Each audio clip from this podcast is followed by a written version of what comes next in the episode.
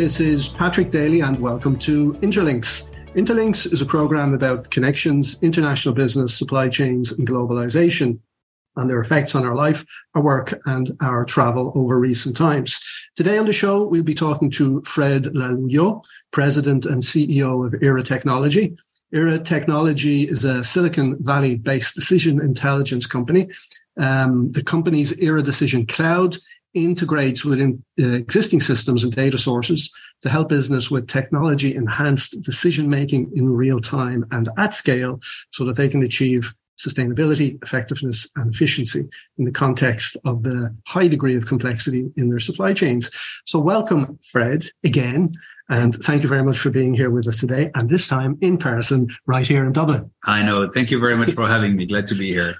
So, Fred, what actually brings you to Dublin then? Is, is Ireland an important place for Aera Technologies international business? It's becoming a more and more important place. I remember I was here a few years back doing a conference um, uh, in Dublin, but now we're visiting customers and prospects. So, um, some large international companies have their uh, some of their operations here, um, or some local companies. So, we're doing a a busy visit of uh, prospects and customers. Excellent. So uh, we were we were just checking uh, before when we spoke previously. So it was in September 2022, and if people are interested in that, so we spoke more about um, what decision intelligence is. We spoke quite a bit about the technical side of mm-hmm. um, how it works, and, and that interview is is uh, in the archives back 6th of September 2022. It's called Decision Intelligence uh, if anybody is interested in going back to that. But um, can you remind our audience, maybe briefly, what decision intelligence is and why companies and their supply chain teams need it? Yeah, sure. Um, maybe I'll start by the why and then I'll say what it is. Um, the context around decision intelligence is the uh, augmentation of the business cycles combined with the consumerization of our economy, where decisions have to be made at a very low level of detail and granularity, with the increase in the complexity in decision making. And this is all driven by digitization.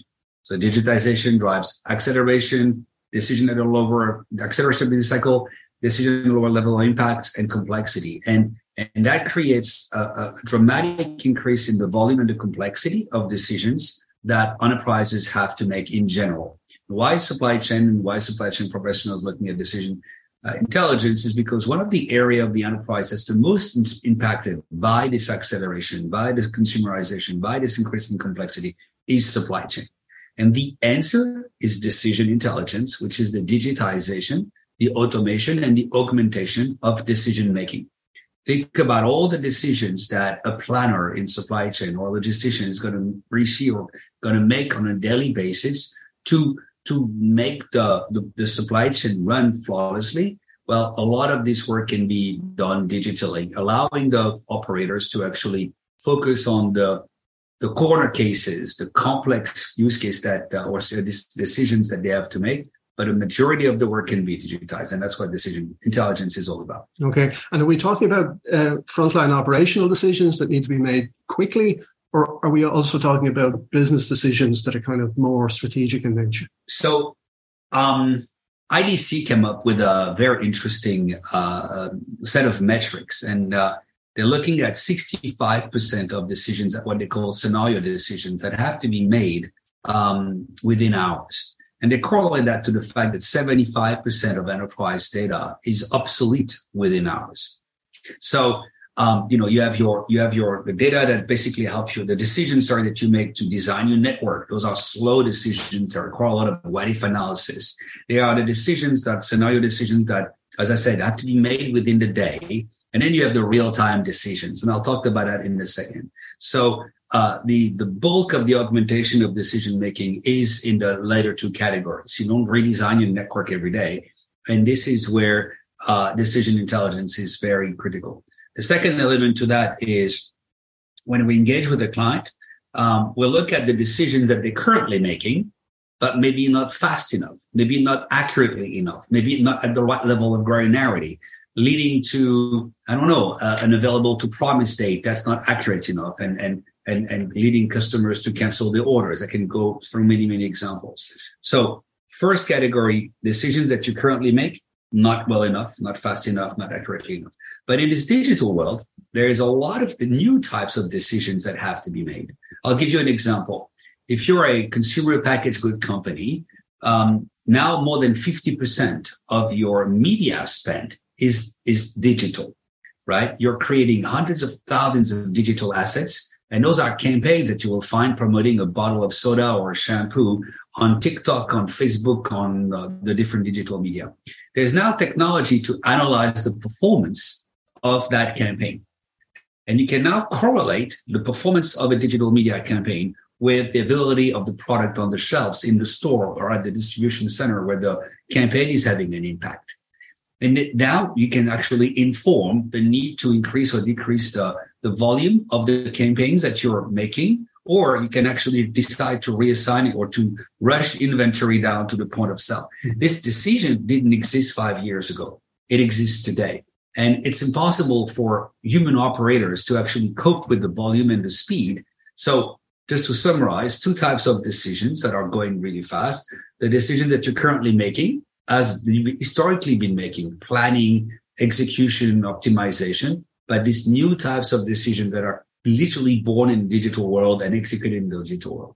Interesting. So, and it's a fast moving uh, area because we go back uh, 2017, maybe Aera Technology was an early innovator yeah. at a time when this category, this market category, probably didn't even have a name, uh, decision intelligence, um, and it wasn't particularly defined. And, and that has changed quite quickly as awareness has increased, and worldwide brands are now prioritizing decision intelligence in their own digital transformation journeys. So, what are you seeing now, uh, and what has surprised you in the shift over the last, say, six, seven years? So you're absolutely right. When we started Aera and we talked about, I'll give you a fun analogy and, and a full anecdote, I should say. Um, when we started, June 19, 2017, I posted a blog, a launching blog saying, welcome to the self-driving enterprise. And the first image on that short paper, I think you can still find it online. Um, uh, maybe it was Inc.com. I don't know. Um, it says, welcome to the self-driving enterprise. And it starts with the image of a self-driving car. And it says, this is a self-driving car. And what it will be is able to run autonomously without a driver, blah, blah, blah. And then the next chapter was, this is a self-driving enterprise. And the self-driving enterprise will be able to run and make decisions at scale completely autonomously, learn from them and get more accurate over time. Um, just about the time where Aera Technology was able to really fully execute on the vision of the self-service supply chain and self-service enterprise uh, with some of the world's largest companies. Which basically nine months ago or a year ago, you started seeing in San Francisco, where we based, autonomous vehicle driving the streets with no one in them. And I remember doing my first video, they started during the night between 10 p.m. and 5 a.m. They started picking up passengers. And now you have 1500, I believe, cars driving the city. I can show you a video later completely with no one in them. And it's interesting because I built that analogy between the self-driving enterprise and the self-driving car. And you've had to wait six years, basically. I'm not negotiating the months here, but in six year window, this massive investment in technology enabled the self-driving cars to become reality in our city. And at the same time, the self-driving technology became a reality. So six years seems like a very long time, but it's not. Mm. It's been a six years of investment. What's remarkable is six months ago. It's the acceleration that we're seeing in the last six months. Um, we went from engaging with large enterprises in uh, having to explain what decision intelligence is to, as I like to say, what it is and why do you need it to now organizations telling us, yeah, we got this. We know what it is. Tell us what you can do to help us deploy it now and very fast. And, and that inflection point has been hit about six months ago. And you can see it with adoption. You can see it with competitive landscape.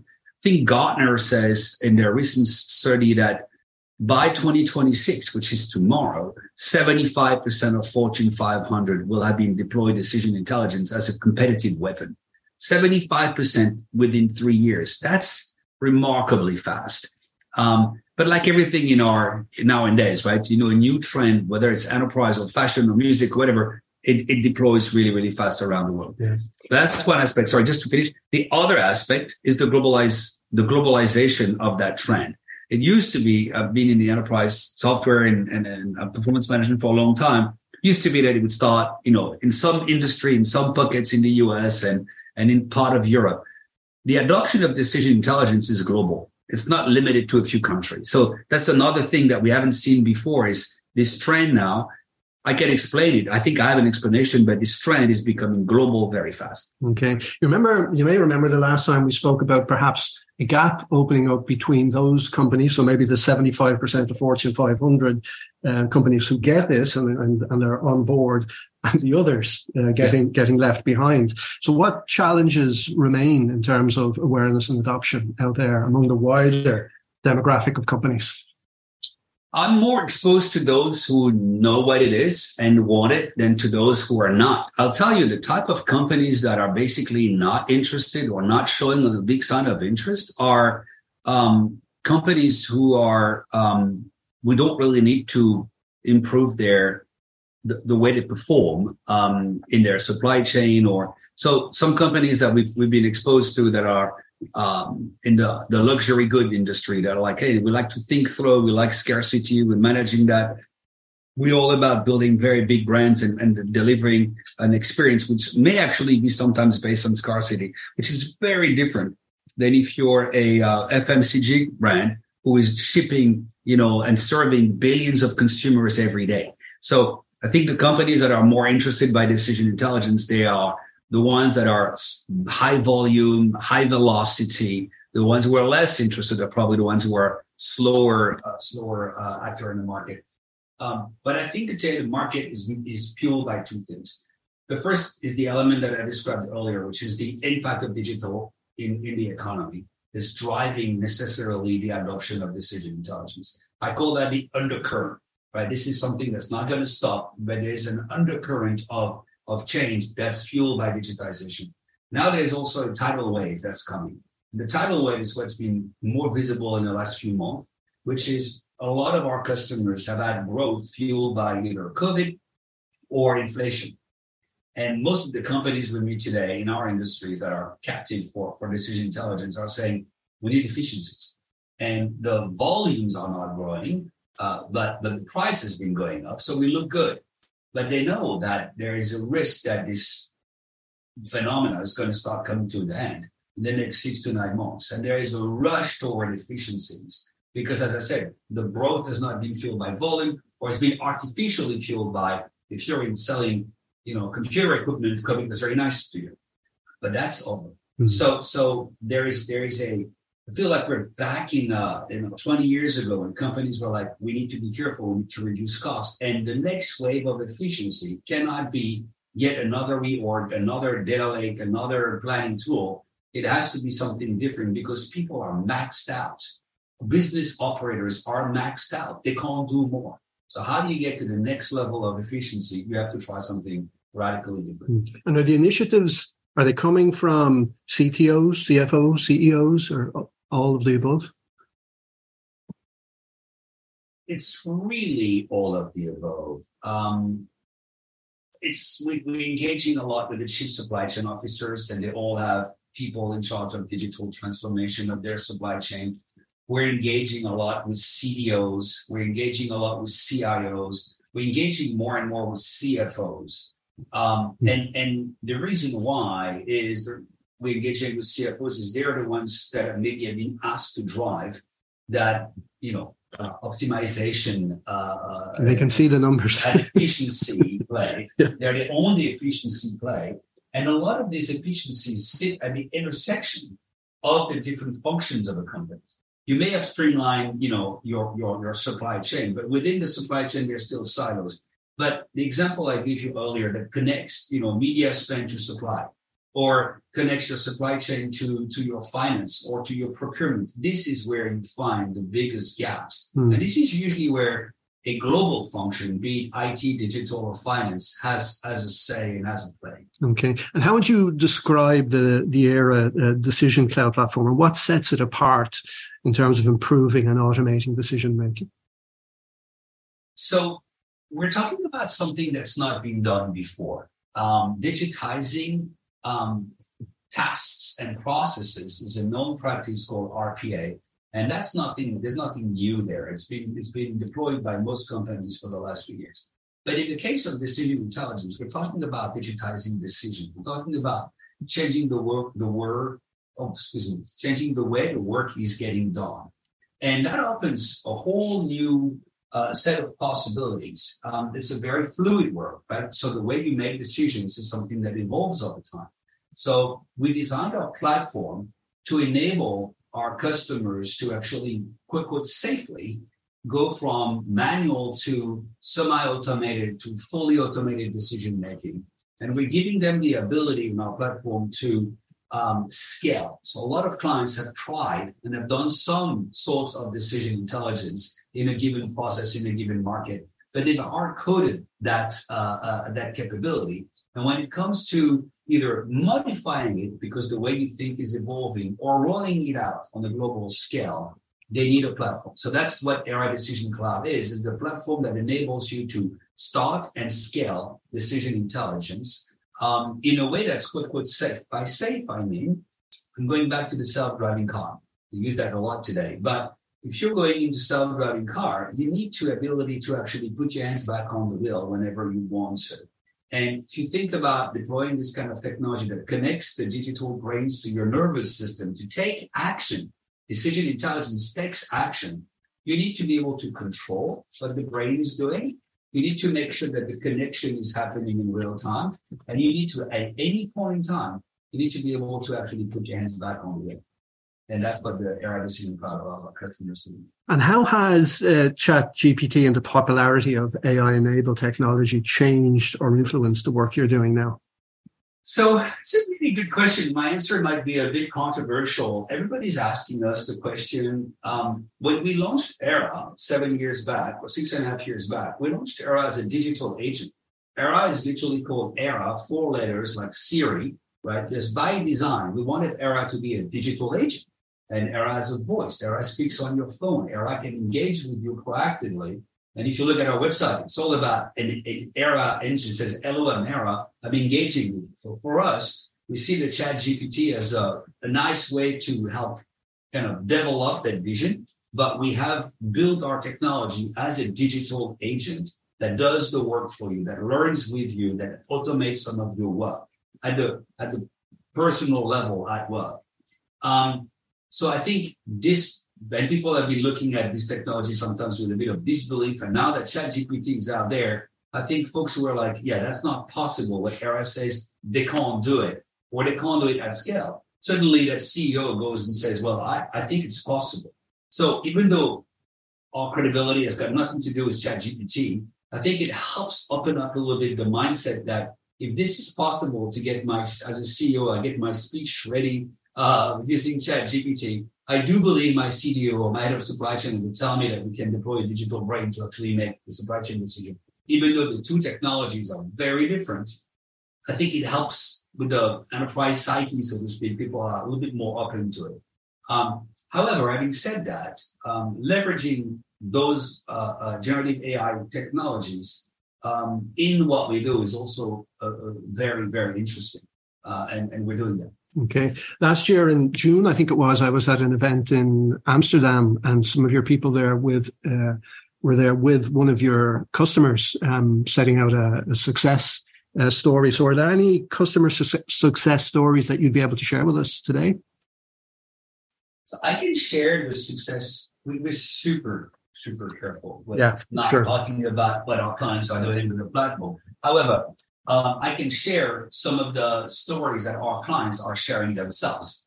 Which one was it that you Unif- uh, Unilever? Unilever, yeah, correct. It's a good example. So Unilever has been publicly talking about what they're doing with uh, with Aera. So I can mention a few things. Um, uh, I will tell you, and we recently had uh, there was a very interesting article uh, with uh, Will Beery, the CIO of Mars. So I can talk a little bit about that. And uh, Blake, Blake Proximo and Colgate was on stage with us and Exxon. So I can talk a little bit about that. But I'll I'll go back to Unilever because it's uh, one of the most advanced companies in terms of uh, decision intelligence. Um, and I'm being very careful not to say things that they haven't said. But I think Juan Carlos Parada, who was running the program for Unilever, talked about the fact that last year, so I'm talking 2022, we're in 2023 now, um, Aera delivered 1.6 million recommendations to Unilever's businesses. This year, there is going to be a, a magnitude more. So we're looking at 10 million recommendations. Uh, there are 16 skills, which is basically areas of decision making that have been deployed that are live uh, at Unilever. Unilever is looking at deploying uh, this kind of technology to do things like uh, a daily forecast at the SKU location, SKU location level on a daily basis. You keep using sellout data from from uh, their their retail uh, uh, providers. So they're taking that very taking it very very far. Um, we're, we're seeing customers, um, and maybe I can talk about the, the, not the specific points, but what we're seeing across our customers is adoptions by the end users is very strong. So you could think about, oh wow, the end users are going to be threatened by technology like this, and it's not the case. I think there is an executive buying, as we saw, we talked about earlier.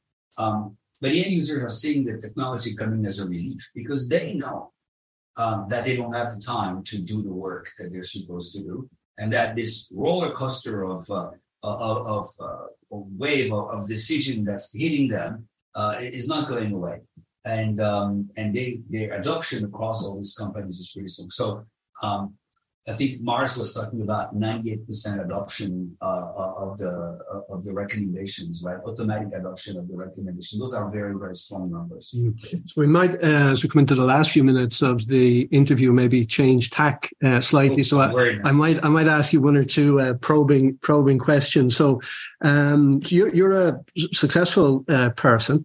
Um, but as we know, success is not a straight line and everybody faces setbacks in their career and their life. So how do you approach uh, setbacks and what do you do? What do you think? What do you say to yourself to get yourself back on track? Well, I've had my share of setbacks. Um, but I think you have to ask yourself where you put yourself in the position of potentially experiencing a setback in the first place. What's your motivation? Um, if you're driven by um, a deep belief that what you're working on can help change the world, which is my case, I believe for many, many years that the kind of technology that we're building will fundamentally, if you think at a very high level, what the technology does, it enables companies to reduce inefficiencies, as a result, reduce waste as a result, optimize their, their carbon footprint and all these kind of uh, uh, uh, measures uh, that allow you to assess whether you're doing the right thing or not, um, then you're kind of okay with the setback because you know why doing. You know what you're doing is very difficult. You know that it's very risky, and and you're going to just um, you know continue. So setbacks. COVID was a massive setback for us. It was very difficult to continue to build a company, to keep the team together, to take care of your customers at a time where the market says, hey, come back later, because right now decision intelligence is not my priority. But you stay the course because you know that there is a greater goal and a bigger ambition uh, than just, you know, growing 10% a year or 50% or 100% a year. So I think, um, I guess I'm talking more about the motivation versus the setbacks.